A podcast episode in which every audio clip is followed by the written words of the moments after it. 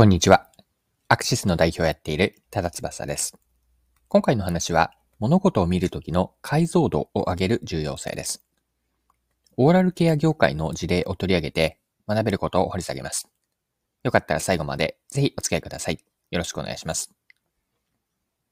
はい。新たな国民会歯科検診に伴って、オーラルケアをめぐる争いが激しさを増している。こんなニュース記事を読みました。こちらは日経新聞の記事だったんですが、記事から一部抜粋をして読んでいきます。政府が経済財政運営と改革の基本方針、括弧骨太の方針で毎年の歯科検診を義務付ける国民会歯科検診を打ち出したことで、オーラルケア市場に注目が集まっている。人口減で縮小が見込まれる日用品業界にあって、オーラルケアは拡大が見込まれる有望な分野。消費者のお口の友を目指してメーカーの派遣争いが始まった。はい。で、こちらの記事なんですが、えっと、オーラルケア各社の取り組みが紹介されていました。具体的には4社がピックアップされていたんですが、順番にどのような取り組みかというと、まずライオンなんですが、こちらは法人顧客を開拓を進めていると。2社目がアース製薬だったんですが、歯科医向けの商品の本格化。また、顔は高価格帯商品へのシフトというのを目指していて、まあ、サンスターは歯間ブラシの需要に応えていくと。まあ、このような各社の取り組みが例として紹介されていました。はい。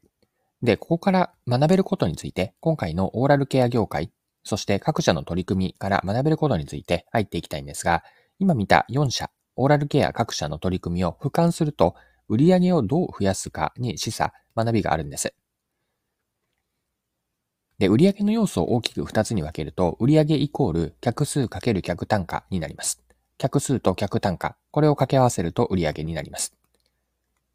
客数と客単価の2つをさらに解像度を上げていくと、また分解ができていくんですが、客数というのは新規顧客と既存顧客の2つ、これを足し合わせたものになります。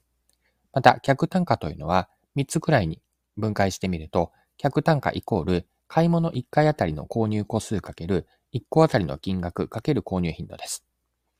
個数かける金額かける、そして一定期間の購入頻度と。まあ、これによって客単価というのを表すことができます。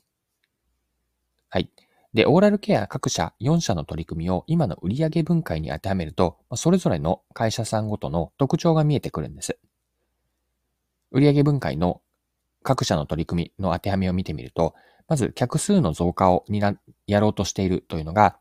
ライオンの法人顧客の開拓であったり、アース製薬の歯科医向けの商品の本格化。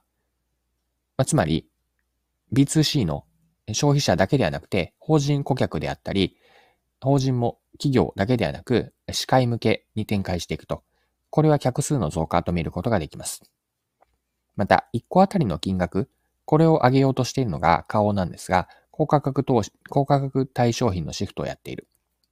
また、1回あたりの購入個数、まあ、購入の種類を増やそうとしているのがサンスターなんですが、まあ、歯間ブラシの需要に応えていくとあったように、歯磨き粉とか歯ブラシに加えて、まあ、追加で歯間ブラシも買ってもらうと。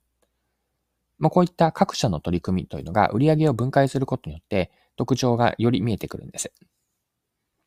はい。で、今の話をもう少し一般化して捉えていきたいんですが、捉える解像度が低いままだと、的確な方針が立てられず対応ができないんですね。例えば、今期の売上を上げる。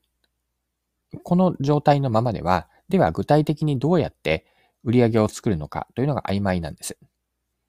戦略からアクションが具体化されないということは、解像度がまだ低いということなんです。売上の分解で見たように、客数を増やすのか、それとも一人当たりの客単価を上げるのかで、やることも変わります。客単価を上げるにしても、高額商品を買ってもらうというアップセルを狙うのか、あるいは既存商品に加えて別の商品を追加で買ってもらうのか、これはクロスセルになるわけですが、このアップセルなのか、クロスセルなのか、どちらを目指すかによってお客さんへの価値提案も変わってくるわけです。このように解像度を上げることでようやく何を優先するかって見えてくる、決められるんですよね。大きな方針から戦略を立てて、戦略から実行に移していけると。目的の設定、解決すべき問題と課題の見極め、そこからの戦略立案と解決策への落とし込み、まあ、それぞれの段階において見る解像度を上げていく。これが大事だと思ったというのが今回の伝えお伝えしたいメッセージなんですが、物事を見るときの解像度を上げる重要性。より細かく見ていって、まあ、最終的には統合していいと思うんですが、解像度を上げていく重要性。これが今回の一言のメッセージです。はい。そろそろクロージングです。今回はオーラルケア業界の争いを取り上げて、学べることについて見てきました。最後に学びのポイントを振り返ってまとめておきましょう。見る解像度を上げる重要性という話でした。前提として、捉える解像度が低いままだと的確な方針とか施策が立てられない。これが前提になります。よって解像度を上げることで何を優先するかって決められていくんです。具体的には目的の設定からその後問題と課題の見極め、戦略立案、解決策へと、これら各フェーズで見る解像度を上げていく。この重要性を今回の最後、メッセージとして残しておきます。